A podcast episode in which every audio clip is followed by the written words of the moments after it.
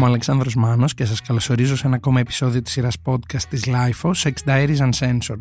Στο σημερινό επεισόδιο έχουμε καλεσμένη μας στην Αθηνά, με την οποία θα μιλήσουμε για το τι πάει λάθος σήμερα στο dating και ό,τι άλλο προκύψει. Εσείς για να μην χάνετε κανένα από τα επόμενα επεισόδια μπορείτε να μας ακολουθήσετε στο Spotify, τα Google και τα Apple Podcast και αν έχετε κάποια ενδιαφέρουσα ιστορία να μοιραστείτε μαζί μας μπορείτε να μας στείλετε ένα email στο podcast.lifo.gr με την ένδειξη για το Sex Diaries Uncensored. Είναι τα podcast της Lifeo.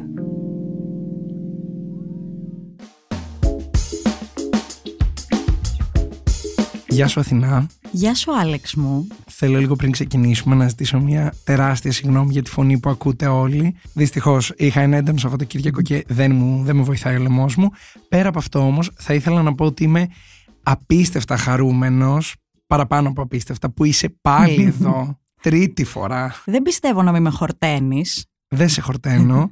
Ήθελα να τριτώσει αυτό το κακό και να πιάσουμε την ιστορία από εκεί που την είχαμε αφήσει γιατί νομίζω ότι είναι πολλά αυτά που δεν έχουμε πει ακόμα. Θέλω λίγο να το πιάσουμε από αυτό που συζητάμε όλοι στους καφέδες, στη ζωή μας με τους φίλους μας το τι πάει λάθος σήμερα στο dating και δεν βλέπουμε προκοπή. Τι πάει σήμερα λάθος στο dating; Δεν ε, ξέρω τι πήγαινε σωστά παλιά. Εκεί είναι το θέμα. Βασικό. Εκτός από το Πασόκ, υπήρχε κάτι που ξέρανε καλύτερα οι παλαιότεροι. Γιατί ο μπαμπάς μου μιλούσε με όλη την Αττική και τα περίχωρα και τις τουρίστριες και εγώ δεν έχω μιλήσει ποτέ με κανέναν άνθρωπο εκεί έξω; Δεν υπήρχε το social media που τα κάνει λίγο και εύκολα και δύσκολα; Νομίζω ότι τα social όσο κακό και να κάνουν εν τέλει βοηθούν. Ναι. Δηλαδή είσαι εδώ, φεύγεις από την ηχογράφηση και μπορείς με το κινητό σου να επικοινωνήσεις με όποιο γκομενάκι βρίσκεται αυτή τη στιγμή στον πλανήτη όλο. Το κάνει μόνο στην Ελλάδα και στην Αθήνα. Το οποίο παλιά άντε να τρέξει το ταχυδρομείο, να στείλεις το γράμμα, να πάει το γράμμα κτλ. κτλ. Και καλά κάποιοι που το πάμε το γράμμα. Οι άλλοι Αυτοί που, δεν, το πηγαίνανε,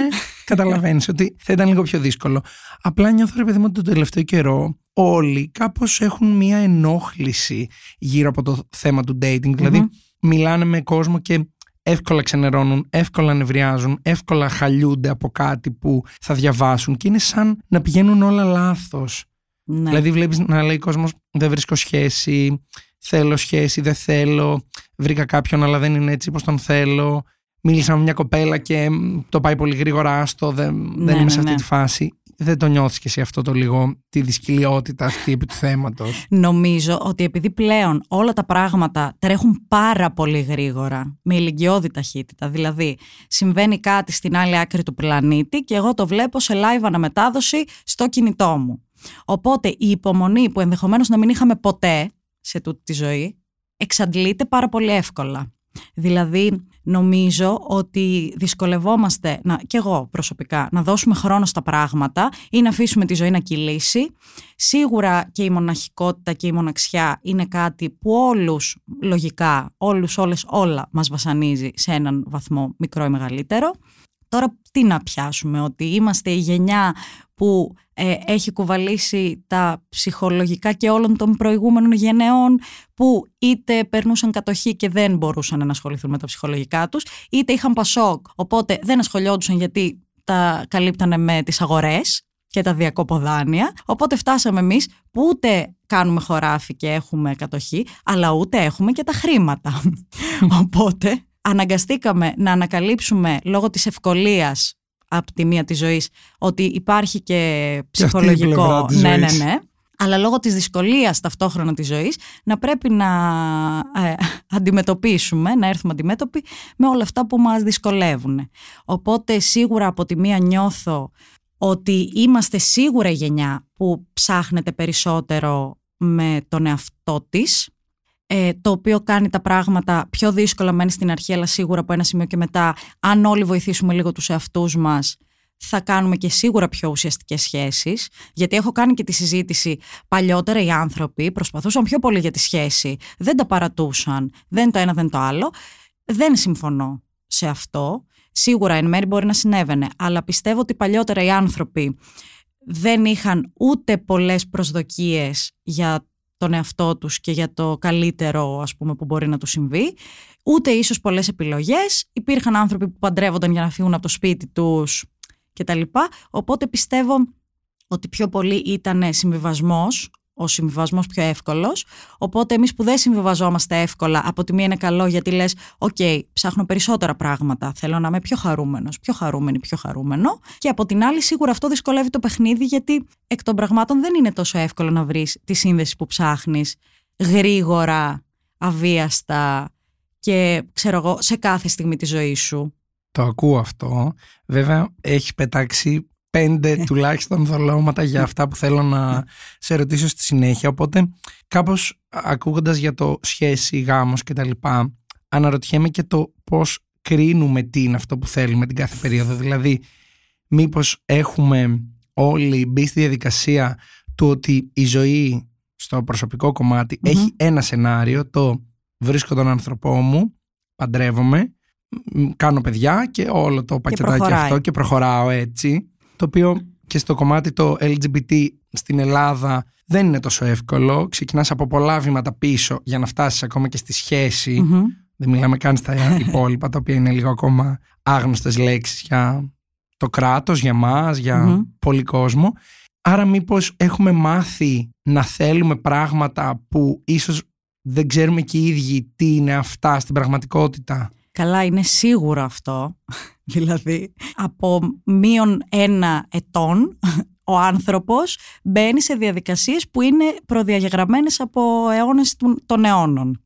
Δηλαδή θεωρούμε, σίγουρα θεωρούμε ότι στη ζωή ο στόχος μας είναι να γίνουμε ζευγάρι, δηλαδή ξεκινάει ήδη από εκεί η ανάγκη μας και αυτό μάλιστα μέσω της ψυχοθεραπευτικής διαδικασίας το ανακάλυψα γιατί έλεγα ας πούμε στην ψυχοθεραπεία ότι στο Λύκειο ερωτευόμουν πάρα πολύ αγόρια που όταν μετά κάτι γινότανε ξενέρωνα. Και αναρωτιόμασταν γιατί εγώ τελικά ερωτευόμουν αγόρια εξ αρχής τα ερωτευόμουν ή είναι επειδή στο μυαλό μου μου είχε πει κάποιος ότι αυτό παθαίνεις οπότε έψαχνα να το πάθω και να μου συμβεί και να απλά δεν ήταν το σωστό φίλο για εμένα.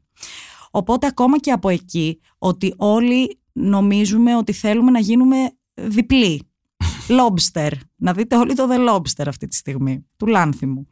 Μην σταματήσετε να ακούτε το podcast για να δείτε το Lobster. Μόλις τελειώσει το επεισόδιο, μπορείτε να το δείτε. Συμπληρωματικά είναι άσκηση για το σπίτι, για μετά. Οπότε από εκεί και πέρα νομίζω ότι όντως, και εγώ η ίδια δηλαδή το λέω εμπειρικά στο μυαλό μου, ότι ας πούμε νομίζω ότι με τσαντίζει τόσο πολύ το κομμάτι της ανισότητας στο θέμα του γάμου και τα λοιπά από το κράτος, πέρα από την αδικία κάθε αυτή, αλλά και από το ότι μου στερείται κάτι που πιστεύω ότι λογικά μάλλον κάποτε θα θελήσω. Όπως ας πούμε συμβαίνει και με τα παιδιά. Όπως όλες οι γυναίκες που τις ρωτάνε από μία ηλικία και μετά πότε θα γίνεις μανούλα Μπορεί να μην θέλουν όλες, δεν το έχουμε σκεφτεί ποτέ ότι μπορεί να μην θέλουν όλες. Και εκείνες και οι ίδιες μπορεί να μην έχουν καταλάβει αν αυτό είναι το δικό τους θέλω ή της κοινωνίας ή των γονιών ή οτιδήποτε. Αλλά πες, πες, πες, κάτι μένει. Αντίστοιχα κι εγώ ε, αναρωτιέμαι όλα αυτά τα χρόνια. Ε, Ίσως είναι λίγο πιο ξεκάθαρο μέσα μου το θέμα των παιδιών που δεν μου έχει ξυπνήσει καθόλου ή δεν το έχω νιώσει καθόλου. Αλλά ας πούμε το θέμα του γάμου, που πραγματικά δεν είναι και κάτι. Δηλαδή, οι γονείς μου παντρεύτηκαν με πολιτικό γάμο στο προάβλιο της εκκλησίας του χωριού του πατέρα μου. Ήτανε savages οι άνθρωποι. Δεν είναι ότι είχα κάποια παραδοσιακή οικογένεια που με πήγε προς τα εκεί. Παρ' όλα αυτά, νομίζω ότι με ενοχλεί τόσο πολύ γιατί λέω ναι, αλλά άμα θελήσω κάποια στιγμή κτλ. Ξεφεύγουμε λίγο δηλαδή από το θέμα της συντροφικότητας, του να μένουμε στο παρόν και να ζούμε αυτό που συμβαίνει τώρα, γιατί πραγματικά είναι άγνωστο το μέλλον σε όλους μας. Κολλάμε πάρα πολύ στην προδιαγεγραμμένη πορεία που σίγουρα για, για τους ανθρώπους της κοινότητας, της queer κοινότητας, σίγουρα δεν είναι και τόσο προδιαγεγραμμένο όσο νομίζουμε. Ξέρεις τι σκεφτόμουν όμως, ότι το δέχομαι αυτό που λες.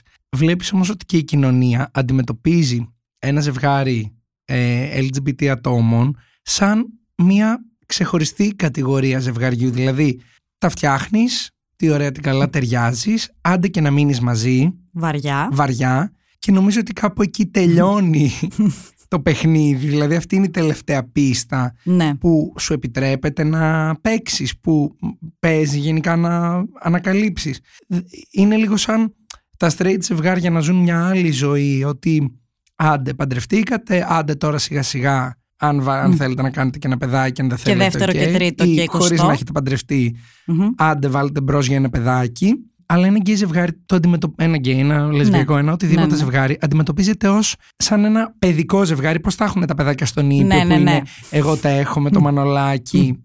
Ε, Αυτό. Και χαχα, τι cute φαίνεται αυτό. Τελεία. Μέχρι εκεί. Ότι εκεί τελειώνει. Ναι, ισχύει. Δηλαδή, και νομίζω... αν είσαι σε μια λεσβιακή σχέση, συγγνώμη σε διακόπτω, Ναι, ναι. πέντε χρόνια, δέκα χρόνια, που είναι και χρόνοι που στους γκέι χρόνου είναι πυκνοί. Ναι, ναι, ναι.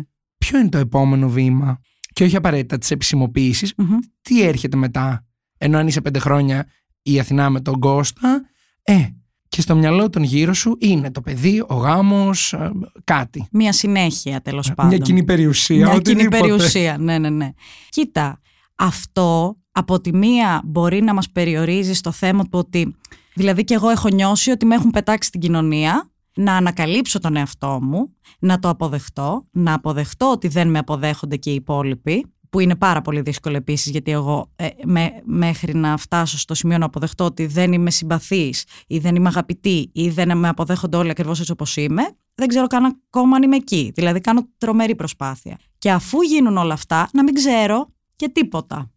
Δηλαδή θα με βόλευε εμένα σαν χαρακτήρα που είμαι ελεγκτική να υπάρχει μια πορεία που θα μου λέει κάποιος ότι τώρα αυτό και εκείνο. Αλλά στην πραγματικότητα, δηλαδή νομίζω και για τα ετεροκανονικά ζευγάρια, είναι πολύ πιεστικό το ότι υπάρχει μια πορεία την οποία θα πρέπει να ακολουθείς και θα πρέπει οι γύρω σου να σε πιέζουν με αυτό ή να σε ρωτάνε ή να σκέφτεσαι ότι θα εκπληρώσω τις προσδοκίες των δικών μου, των γονιών μου, του συντρόφου μου, της συντρόφου μου. Οπότε νομίζω ότι αν κάτι μπορούμε να πάρουμε από αυτή τη συζήτηση σήμερα, ένα tip, ένα πρώτο tip είναι να αντιληφθούμε ότι το να έχουμε ελευθερία στο να είναι άγνωστο το μέλλον που είναι έτσι κι αλλιώς σε όλα μας, είναι προνόμιο. Δηλαδή το ότι εμένα δεν θα με ρωτάει η μαμά μου κάθε τέσσερα νανοσεκόντ πότε θα παντρευτώ, που μάλλον δεν θα με ρώταγε έτσι κι αλλιώς γιατί τα έχω κόψει αυτά. Είναι προνόμιο. Δηλαδή δεν με πιέζει κανείς να πάω προς καμία κατεύθυνση. Έχω όλο το χρόνο και το χώρο να ανακαλύψω εγώ τι μου χρειάζεται. Βέβαια, αυτό προϋποθέτει το η δύσκολη δουλειά του να κάτσω να δω τον εαυτό μου και να δω τι μου χρειάζεται. Το οποίο είναι άλλο κεφάλαιο. Είναι επόμενη συζήτηση.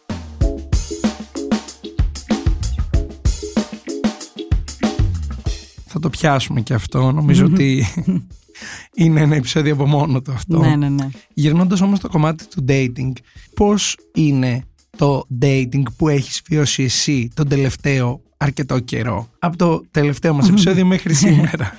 Δεν θέλω να με ρωτάς σε τόσο μικρό χρονικό διάστημα ποιο είναι το dating μου. Γιατί θα είναι όλα στενάχωρα σε αυτό το επεισόδιο. Εντάξει, πέρασαν κάποιοι μήνες όμως. Crickets. Μπορούμε να βάλουμε crickets παρακαλώ. λοιπόν, κοίτα, ας μην πιάσουμε τους τελευταίους μήνες, γιατί δεν έχω κάνει το απαραίτητο dating για να πω. Ωστόσο, για εμένα, η διαδικασία γενικότερα του dating δεν ήταν ποτέ μια κατάσταση που μου ήταν άνετη ή βολική. Ενώ πραγματικά είμαι πολύ κοινωνική. Κάνω πάρα πολύ εύκολα φίλους. Ε, έχω κάνει τα τελευταία χρόνια της ενήλικης ζωής μου φίλους που είναι σαν να τους ξέρω μία ζωή και από την πρώτη μέρα που τους γνώρισα. Αλλά το dating, δεν ξέρω, μου αλλάζει μάλλον όλο το mode. Δηλαδή θα βγουν μάλλον όλες οι ανασφάλειες που δεν έχω όταν γνωρίζω φίλους γιατί είμαι άνετη και οκ. Οπότε και δεν έχω κάνει πολύ και ό,τι μου έχει συμβεί σε dating, ας πούμε το κεφάλαιο Tinder για εμένα, που το έχω ανοιγοκλείσει ένα δισεκατομμύριο φορές. Δηλαδή, θα μου στείλει σε λίγο η εφαρμογή email και θα μου πει πηγαίνετε σε ένα ψυχολόγο. Θα της πω πηγαίνω. θα μου πει πηγαίνετε σε άλλον. Αναποφασιστικότητα και νομίζω ότι επειδή είμαι άνθρωπος και σίγουρα μπορεί να ταυτιστεί κόσμος εκεί έξω που, που δεν έχει να κάνει καθόλου με την εξωτερική εμφάνιση ε, το, Το κριτήριό σου. ναι, το κριτήριό μου. Ε, δηλαδή είναι πάρα πολύ δύσκολο. Δεν- Νομίζω, νομίζω δεν έχει γίνει ποτέ να με έλξει μια κοπέλα μόνο επειδή την είδα. Τίποτα, δεν, δεν σημαίνει τίποτα για μένα. Εάν δεν έχουμε την παραμικρή διάδραση που να μου δημιουργήσει μια χημεία, δεν μου συμβαίνει τίποτα. Είναι κενό. Με αποτέλεσμα το Tinder, ας πούμε, που είναι μια διαδικασία που σε πρώτη φάση σίγουρα βασίζεται στις φωτογραφίες του άλλου ανθρώπου, να είναι αρκετά μ, λάθος για την περίπτωσή μου. Δηλαδή δεν μπορεί να γράψει και ένας άνθρωπος από κάτω πέντε χαρακτηριστικά και εγώ να πω «Α, σ' αρέσουν οι γάτες, οκ, ας μιλήσουμε». Γιατί ε, σε αυτή την κατηγορία είναι λογικά το 99% των ε, λεσβιών. Όχι εντάξει γιατί είναι μισό-μισό μάλλον με σκύλους, τέλος πάντων. Οπότε και το μετά είναι πάρα πολύ άβολο για μένα. Δηλαδή μία φορά, μία από τις σχέσεις που έχω κάνει είναι από το Tinder. Άντε πες δύο αν το μετρήσουμε για σχέση το δεύτερο. Και ας πούμε από τα 10 date που έχω βγει. Οπότε δεν το λες ένα ποσοστό δυναμικό το ότι προχώρησα σε δεύτερο ή τρίτο date. Εντάξει, μπορεί να έχω κάνει δύο-τρία date, αλλά μετά τίποτα. Οπότε πες μου. Έχω τώρα, μου έδωσες μια τέλεια πάσα. Είναι όντως ένα πολύ συχνό φαινόμενο το πρώτο και τελευταίο dating. Δηλαδή βγαίνουμε, οκ, μπορεί να περάσουμε και καλά και τελειώνει εκεί. Πώς από το πρώτο date θα πας στο δεύτερο που προφανώς δεν εννοούμε για να παντρευτείς όπως είπαμε και πριν για να έχεις μία ωραία επαφή με κάποιον, κάποια, να κάνετε σεξ, να ναι. βγείτε ένα σινεμά, ένα ποτό. Πώς θα περάσεις από το πρώτο στο δεύτερο date, Κοίτα. Γιατί δεν θα περάσεις από το πρώτο στο δεύτερο date για να το θέσω πιο σωστά; Επειδή δυστυχώς ή ευτυχώς έχω υπάρξει αυτή που έχει τελειώσει το πρώτο date στο πρώτο date, νιώθω ότι δεν ξέρω, δεν μπορώ να καταλάβω αν εγώ έχω high expectations από την πρώτη μας ε, επαφή, από την πρώτη μου επαφή με έναν άνθρωπο. Δηλαδή νομίζω ότι επειδή όντως σε φιλικό επίπεδο μου έχει συμβεί πάρα πολύ να συναντήσω εσένα που σε βλέπω πρώτη φορά και να έχουμε τέλεια επικοινωνία, φανταστική χημεία, τα λέμε τι ωραία, τα βρίσκουμε και νιώθω ότι θα ήθελα να σε ξαναδώ να πιούμε καφέ, ας πούμε, να περάσουμε καλά. Μου έχει συμβεί αυτό πάρα πολύ σε φιλικό επίπεδο. Οπότε, όταν βγαίνω πρώτο date που αυτό ίσως είναι και λίγο άδικο γιατί είμαστε άβολοι όλοι μάλλον στο πρώτο date και δεν νιώσω κάτι. ναι, αυτό το κάτι, αυτό το θα ήθελα να την ξαναδώ, δεν θα μπω μάλλον σε διαδικασία. Δηλαδή νιώθω ότι επειδή όντως μου συμβαίνει πολύ εύκολα με ανθρώπους, το περιμένω και σε αυτό το κομμάτι να μου συμβεί. Το οποίο μάλλον δεν είναι και τόσο εύκολο. Μήπως όμως η διαφορά είναι ότι, γιατί αυτό το παράδειγμα που έφερες με το ε, πει με ένα καφέ και θέλω και δεύτερο, ε, ναι. το δηλώνω εγώ τώρα εδώ υπεύθυνο ότι μου έχει συμβεί μαζί σου. Ναι. με ένα πρώτο καφέ κάποια στιγμή και ένιωσα ότι δεν έχουμε πει τίποτα. Έχουμε να πούμε άλλα άπειρα πράγματα. Ναι. Καλή ώρα που και με το πρώτο podcast εδώ. Ισχύει. Λοιπόν, μήπως όμως αυτό συμβαίνει γιατί από εμένα ή εγώ από εσένα στην πραγματικότητα δεν περιμένω κάτι. Ναι. Και εσύ δεν περιμένεις κάτι από μένα. Περιμένεις να σου στείλω για να πάμε να ένα δεύτερο καφέ, ναι, ναι, αλλά ναι. τελειώνει εκεί. Δεν περιμένεις ούτε να σου σταθώ στο πρόβλημα που θα περάσεις, που θα προκύψει στη ζωή σου. Δεν περιμένεις να σου στείλω να σε ρωτήσω πώς πάει η δουλειά. Δεν περιμένεις ε, να σου προτείνω στο επόμενο ραντεβού που θα κάνουμε να πάμε σε ένα ακόμα πιο ωραίο μέρος. Ναι, ναι, ναι. Όλα αυτά από ένα γκομενάκι τα περιμένουμε. Ναι. Όλοι. Δηλαδή, άμα εγώ σου πω το δεύτερο καφέ να το πιούμε στο ίδιο καφέ που ήπιαμε τον πρώτο, θα πεις έρχομαι. Αν στο πει μια κοπέλα που γνώρισε από το Tinder, μπορεί και κάποιος να σκεφτεί, καλά, δεν έχει να προτείνει και κάτι άλλο. Βαριέμαι, ή πάλι στο ίδιο θα πάμε. Ή τύπου, ξέρεις, δεν βλέπω το ενδιαφέρον από την άλλη μεριά το να σκεφτώ κάτι όμορφο να προτείνω, να είναι ενδιαφέρον, να είναι ξεχωριστό, να, να, να. Ναι, σίγουρα το expectation παίζει ρόλο, αλλά εγώ νομίζω ότι είναι πιο δεν ξέρω ρε παιδί μου, νομίζω ότι ψάχνω πάρα πολύ αυτή την αβίαστη χημεία που μου έχει συμβεί. Δεν είναι ότι δεν μου έχει συμβεί και σε ερωτικό επίπεδο. Οπότε αν μου έχει συμβεί μία φορά, μετά είμαι κακομαθημένη και θέλω να μου ξανασυμβεί. Δηλαδή κατάλαβες, σκέφτομαι ότι αφού γίνεται, αφού υπάρχει, γιατί να, όταν δηλαδή βγαίνω ένα πρώτο ραντεβού και δεν μου είναι εύκολο. Έχω βγει κάμποσα ραντεβού που το άλλο κορίτσι. Εγώ μιλάω πάρα πολύ. Το βλέπουμε εδώ. Έχω έρθει 150 φορές και δεν σταματάω να μιλάω. Παρ' όλα αυτά, στο ραντεβού θέλω να μάθω και τον άλλο άνθρωπο. Ξέρεις, να γίνει διάλογος. Όταν βγαίνω το ραντεβού και μιλάω μόνη μου, κάνω την παύση να πάρω μια πάσα. Δεν μιλάει. Την παίρνω. Δεν την παίρνω, συνεχίζω να μιλάω, γιατί πρέπει να καλύψω την αμήχανη σιωπή.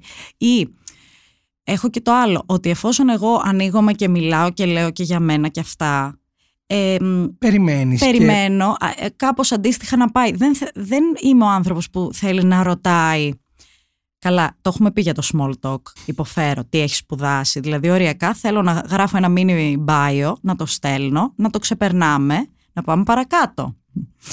Ε, οπότε με τους ανθρώπους που μπορεί να βγω πρώτη φορά και να μάθουν στη δέκατη φορά τι έχω σπουδάσει ή από πού είναι η καταγωγή μου ή ξέρεις, ε, θα είναι επιτυχία για μένα. Δηλαδή μαζί σου βγήκα ε, και θέλω να πω, μπορεί να μην ήξερες ότι είμαι από την καρδίτσα. Ναι, όχι. Αρχικά δεν ξέρω τι έχεις σπουδάσει. Μπράβο. Ούτε εσύ ξέρεις. ναι.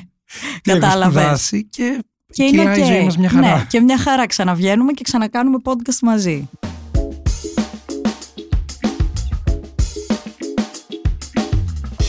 Κοίτα, καταλαβαίνω τι λες. Βλέπω απλά ότι υπάρχει μία προσδοκία από τον κόσμο που κάνει dating, γιατί εγώ αυτή την περίοδο mm-hmm. λόγω του ότι βρίσκομαι σε μια σχέση δεν κάνω dating, του να έρθει ο απέναντι και να είναι έτοιμος. Ναι. Δηλαδή τον γνώρισα, τη γνώρισα, μιλήσαμε και στα δύο ραντεβού, τρία, πέντε όσα τέλος πάντων θέλει ο καθένας, ο άνθρωπος που έχω απέναντί μου το έχουμε. Ναι. Είναι στο σωστό δρόμο, mm-hmm. το δικό μου δρόμο. Τέλος πάντων είμαστε σε κοινή πορεία το οποίο είναι ο, μόν, ο μόνιμος τσακωμός μου με κόσμο, φίλους που μιλάω και τους λέω ότι μα δεν γίνεται να περιμένεις από κάποιον που μίλησες χθες και βγήκατε σήμερα και ήρθες μετά στο σπίτι να μου τα πεις ότι να περιμένεις να είναι όλα τακτοποιημένα, έτοιμα όπως τα θέλεις ή όπως τέλος πάντων δεν θα σε ενοχλούν έστω. Ναι, ναι, ναι. Και ότι ουσιαστικά μέσω του dating και της ε, επαφής αυτής της διερευνητικής στην αρχή προσπαθείς ναι να καταλάβεις αν στα βασικά υπάρχει ε, μια ναι. επικοινωνια αλλά όλα τα υπόλοιπα, δηλαδή νιώθω ότι την επόμενη φορά που θα ξαναμπώ στη διαδικασία του dating αν ξαναμπείς. Αν ξαναμπώ. Δεν θέλω να μπαίνεις σε όχι, δεν, queer δεν σκοπεύω να χωρίσω. Αβεβαιότητες.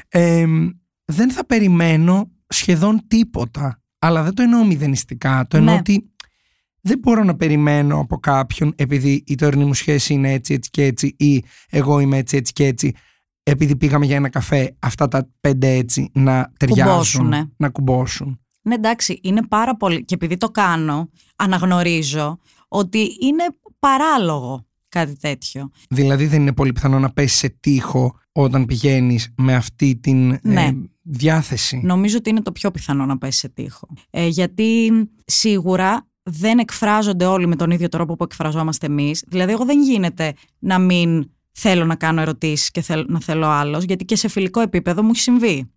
Να, να έχω φίλη, η οποία την έχω 100 χρόνια φίλη και συνειδητοποιώ τύπου τώρα ότι αν δεν, την- δεν, δεν τις κάνω συγκεκριμένες ερωτήσεις, δεν θα μάθω ποτέ πράγματα. Οπότε εκεί προσπαθούμε να το δουλέψουμε μαζί και να πούμε θα ήθελες να μου λες λίγο πιο πολύ γιατί μπερδεύομαι, δεν μπορώ να κάτσω να σε ρωτήσω δουλειά, οικογένεια, γκομενικά, ψυχική υγεία κτλ. Είναι σίγουρα άδικο για τους ανθρώπους που ίσως να μην είναι τόσο ανοιχτοί και τόσο εκφραστικοί ας πούμε όσο εγώ. Από την άλλη, αυτό που νομίζω ότι το προκαλεί όλο αυτό, εκτός από το τι έχει ο καθένας, το τι κουβαλάει στη ζωή του, το πόσο δύσκολα είναι όλα αυτή τη στιγμή, όλα, όλα, η κοινωνία, τα οικονομικά, η ψυχή, το κορμί και η ζωή, τα πρότυπα κτλ. Να γίνει όντως καλό timing, καλή σύμπραξη, να σε βρω εγώ όταν εσύ θα είσαι πιο διαθέσιμος για κάτι, να με βρεις εσύ όταν εγώ ε, δεν θα είμαι φοβισμένη, τραυματισμένη, δεν θα έχω τα expectation της προηγούμενης σχέσης, δεν θα προσπαθώ να εκπληρώσω κάτι. Είναι πάρα πολύ δύσκολο το timing γενικά να συμβεί. Οπότε σίγουρα χρειάζεται να δίνουμε λίγο χρόνο και χώρο στα πράγματα για να συμβούν.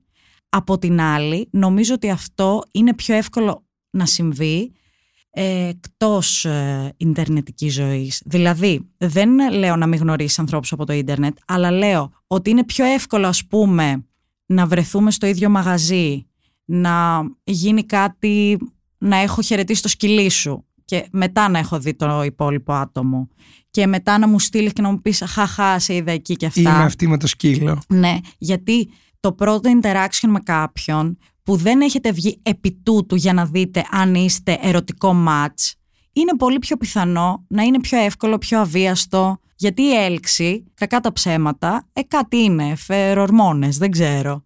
Δηλαδή, είτε εργασιακά, δηλαδή να δουλεύετε μαζί και κάτι να προκύψει, είτε σίγουρα να υπάρχει μια διάδραση που να είναι όντως πιο αβίαστη και όχι Τώρα βγαίνουμε ραντεβού για να δούμε εάν θα περάσουμε το υπόλοιπο της ζωής μας, τον υπόλοιπο Του μας βραδιού. χρόνο, του βραδιού, μαζί.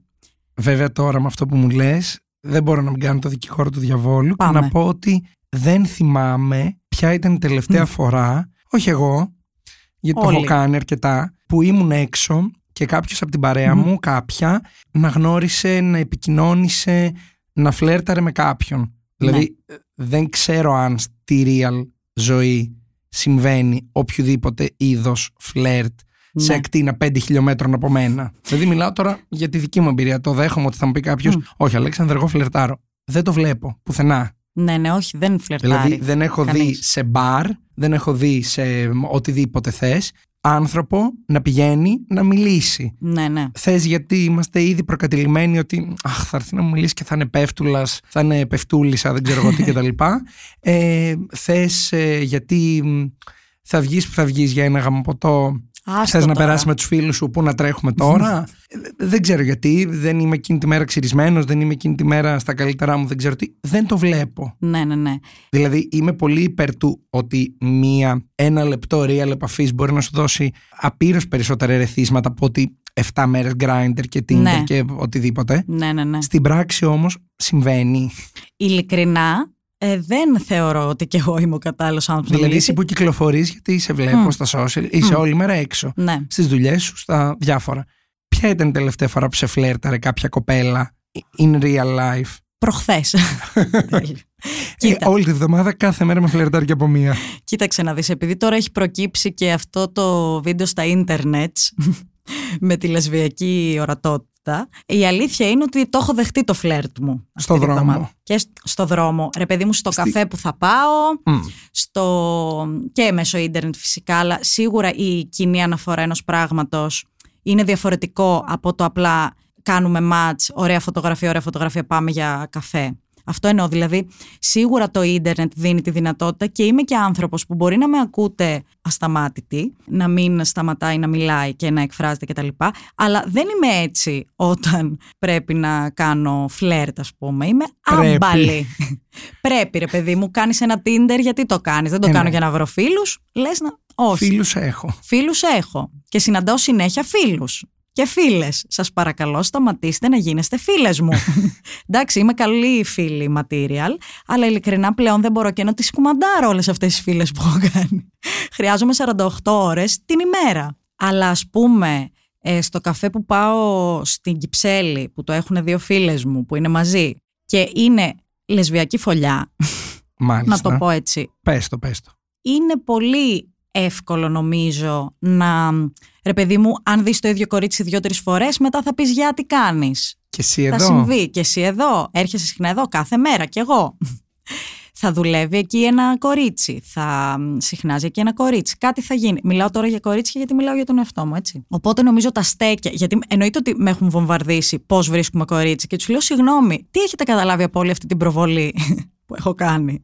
Ότι ξέρω. Γιατί δεν ξέρω, παιδιά. Μην Άμα βλέπετε. συνοδευόμουν, θα ερχόμουν στο κολόμπαρό σου. θα καθόμουν στο σπίτι μου να κάνω τα δικά μου. Μπράβο. Γιατί νομίζω ότι η Κέτη Κολυσίδου και Μπαμπά είναι το σημείο αναφοράς αυτού του επεισοδίου και εν γέννη της ζωής μας. Ακριβώς, γιατί και εγώ είμαι ε, αυτή στερεοτυπική γυναίκα που δεν θα ήθελα στην πραγματικότητα να βγαίνω από το σπίτι μου. Θα ήθελα να ζω εκεί πέρα και οι φίλοι μου εκεί να έρχονται ή εγώ να πάω στα σπίτια τους. Και εντάξει, όταν θα κάνει καλό καιρό να πιούμε και ένα καφέ. Και είμαστε εντάξει. Να πάμε και ένα θέατρο μια φορά τη βδομάδα. Οπότε και αυτό το κυνήγι της συντροφιάς με δυσκολεύει πολύ γιατί όλη μου τη ζωή ακούω και από φίλες και τα λοιπά ότι μα αφού δεν βγαίνεις, δεν θέλεις, δεν σου αρέσει, πού θα βρεις τον άνθρωπο; Δεν θα τον βρω ούτε στο μπαρ γιατί δεν θα μιλήσω σε κανέναν. Δεν θα τον βρω στο Tinder γιατί δεν θα συμβεί ποτέ. Εντάξει, ποτέ. Έχουν γίνει οι σχέσεις από το Tinder και τις θαυμάζω. Ε, ακολουθώ τα δύο κορίτσια στο Instagram που παντρεύτηκαν τώρα και κάνουν παιδί. Τέλειο. Τι συχαίνομαι δηλαδή. δηλαδή ήταν το πρώτο τους match στο Tinder, μετά το πρώτο τους ραντεβού πήγαν σπίτι και οι δύο και χωρίς να το ξέρει μία και άλλη σβήσαν το Tinder και τώρα παντρεύονται. Εντάξει, συμβαίνουν και αυτά. Απλώς νομίζω ότι έχει να κάνει πάρα πολύ με το χαρακτήρα και με το τι άνθρωπος είσαι, με το πόσο εύκολα θα ανοιχτείς, με το πόσο εύκολα θα δώσεις ευκαιρία ή χρόνο. Γιατί να πούμε ότι είμαστε και μια γενιά που δουλεύουμε όλοι από το πρωί στο βράδυ. Οπότε δεν θα δώσεις εύκολα το δύο ώρο που σου περισσεύει. Το δύο ώρο που σου περισσεύει για να βγεις με έναν άνθρωπο που, την που βασικά θα βγεις επειδή μπορεί να σου το ξαναζήτησε, αλλά δεν νιώθεις και την ανάγκη ή την κάψα να συνεχίσεις την κουβέντα ή να πεις τα δικά σου ή να μάθεις παραπάνω.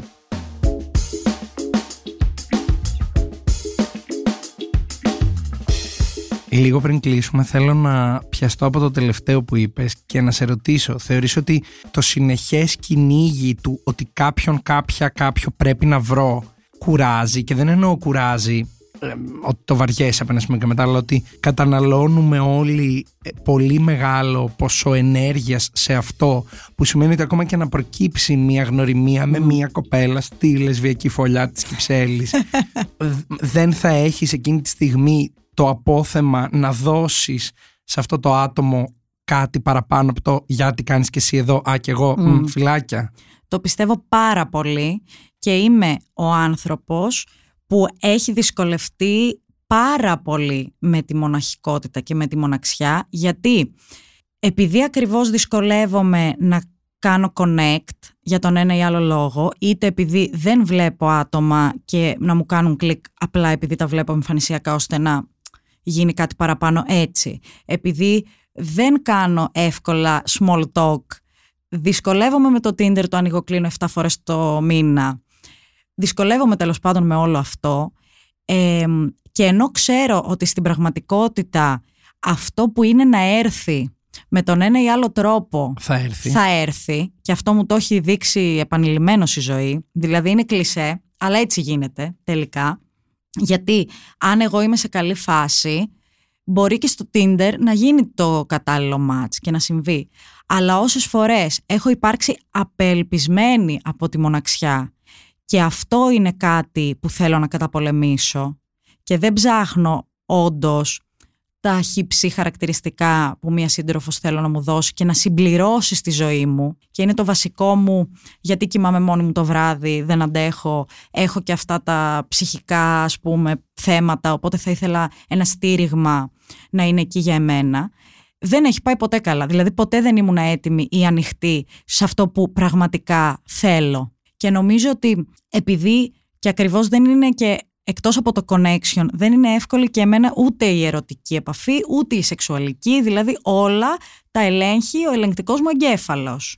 Οπότε και η έλλειψη σεξουαλικής ζωής μπορεί να με δυσκολέψει στο ότι ναι, αλλά δεν μπορώ ούτε να κάνω σκέτο σεξ με κανένα άτομο, τουλάχιστον να χαρώ και μετά να ψάξω αυτό που θα ήθελα σε μία σύντροφο, ούτε να κάνω εύκολα connect, οπότε να μην είμαι, κάτσε να τα μετρήσω, χύψη χρόνια μόνη μου βασανιζόμενη, αλλά πάντα αυτό που με βοηθούσε και αυτό που με έχει βοηθήσει και μέχρι σήμερα είναι να αποδεχτώ το κομμάτι του εγώ δεν κάνω εύκολα σεξ, θα πάθω πανικό. Έχω βγει με κορίτσι που στο τρίτο ραντεβού ήταν πανέτοιμη να κάνουμε σεξ και εγώ έπαθα κρίση πανικού κανονική και της είπα θα ήθελα να φύγεις και δεν το αποδεχόμουν γιατί λέω μα, μα έχω την όρεξη, έχω τη διάθεση, το χρειάζομαι, το χρειάζεται το σώμα μου, το μυαλό μου, το κορμί μου αυτά.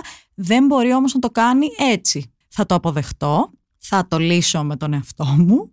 Και θα επανέλθω. Και θα επανέλθω. Ναι, γιατί τελικά όταν ηρεμείς από το πρέπει να είμαι ζευγάρι, αυτό που μου λείπει εντάξει, σίγουρα είναι τέλειο να έχεις μια αγκαλιά για να κοιμηθείς, αλλά να είναι αυτή η αγκαλιά που κάτι θα σου συμπληρώσει. Τουλάχιστον για εμένα, δηλαδή, αν ήθελα μια σχέση μόνο για μια χή αγκαλιά το βράδυ, που δεν θα μου ήταν κάτι πιο ολοκληρωτικό, λογικά μπορεί και να είχα. Δηλαδή, φαντάζομαι ότι είτε στο παρελθόν, είτε σε πιο μικρή ηλικία μπορεί να το κάνουμε κι αυτό. Όσο μεγαλώνεις και κυρίως όσο αυτό το ταξίδι προς το να γνωρίσεις και να αποδεχτείς πλήρως όσο γίνεται τον εαυτό σου και να βρεις και αυτά που θέλεις πέρα από τα κοινωνικά στερεότυπα και τους δρόμους που σε σπρώχνει η κοινωνία, όσο λοιπόν ανακαλύπτεις, τόσο πιο δύσκολο θα γίνει, αλλά και τόσο πιο ουσιαστική θα είναι η σχέση όταν έρθει. Οπότε και εγώ επειδή και, δι... και γύρω μου βλέπω πολύ δύσκολες σχέσεις που μπορεί να κρατιούνται για άλλους λόγους πέρα από το θέλω Και που κάθε στο τέλος ανθρώπου. καταλήγουν να σου παίρνουν από ό,τι να σου δίνουν. Ακριβώς και επειδή δεν μπορείς να τις αφήσεις και επειδή όλοι είμαστε άνθρωποι και έχουμε ανάγκες και συνηθίζουμε και δυσκολευόμαστε κτλ. εμ, έχω καταλήξει ότι τουλάχιστον για εμένα είναι πιο ήρεμο το να είμαι μόνη μου και να ψάχνω πραγματικά τι θέλω. Γιατί ξέρω ότι έτσι θα έρθει. Δυσκολεύομαι πολύ να, ας πούμε, όχι αναλωθώ, γιατί δεν είναι ωραία λέξη, να κάνω τη συνεχή εξερεύνηση μέχρι και όταν ίσως κάτι βρεθεί. Νομίζω ότι είναι πιο εύκολο να βρεις το σωστότερο match όταν θα έχεις βρει τι θέλεις, τι δεν θέλεις και θα υπάρξει μια ηρεμία πρώτα με το να κοιμάμαι μόνη μου το βράδυ για να έρθει η αγκαλιά που θα συμπληρώσει το puzzle. Αθηνά, σε ευχαριστώ πάρα πολύ για αυτή την βαθιά συζήτηση θα πω γιατί είναι πράγματα που απασχολούν όλους μας είτε είμαστε είτε δεν είμαστε σε σχέση το που πάμε Πού πάμε σε ρε αυτή παιδιά. τη ζωή σεξουαλικά και όχι μόνο συντροφικά, καθημερινά, κοινωνικά σε ευχαριστώ πάρα πολύ που ήσουν εδώ Και και, εγώ ελπίζω ευχαριστώ. να ξανάρθεις Έτσι. Θέλω να μείνουμε νομίζω στο τέλος, σαν συμπέρασμα, στο να μην κυνηγάμε το αυτό που θα έρθει μετά. Δεν έχουμε ιδέα τι θα έρθει μετά. Ας μείνουμε στο πού είμαι τώρα, τι θα με κάνει χαρούμενο, χαρούμενη, χαρούμενο ε, και νομίζω ότι είναι πιο εύκολο να το βρεις αν το ψάχνεις το τώρα. Είμαι ο Αλέξανδρος Μάνος και αυτό ήταν ένα ακόμα επεισόδιο της σειράς podcast της LIFO, Sex Diaries Uncensored. Στο σημερινό επεισόδιο είχαμε καλεσμένη μας την Αθηνά, με την οποία μιλήσαμε για το ατελείωτο ταξίδι της συντροφικότητας και όχι μόνο. Εσείς για να μην χάνετε κανένα από τα επόμενα επεισόδια μπορείτε να μας ακολουθήσετε στο Spotify, στα Google και τα Apple Podcast. Ηχοληψία, επεξεργασία και επιμέλεια, φέδωνας χτενάς και μερόπικοκίνη. Ήταν μια παραγωγή της Lifeo. Είναι τα podcast της Lifeo.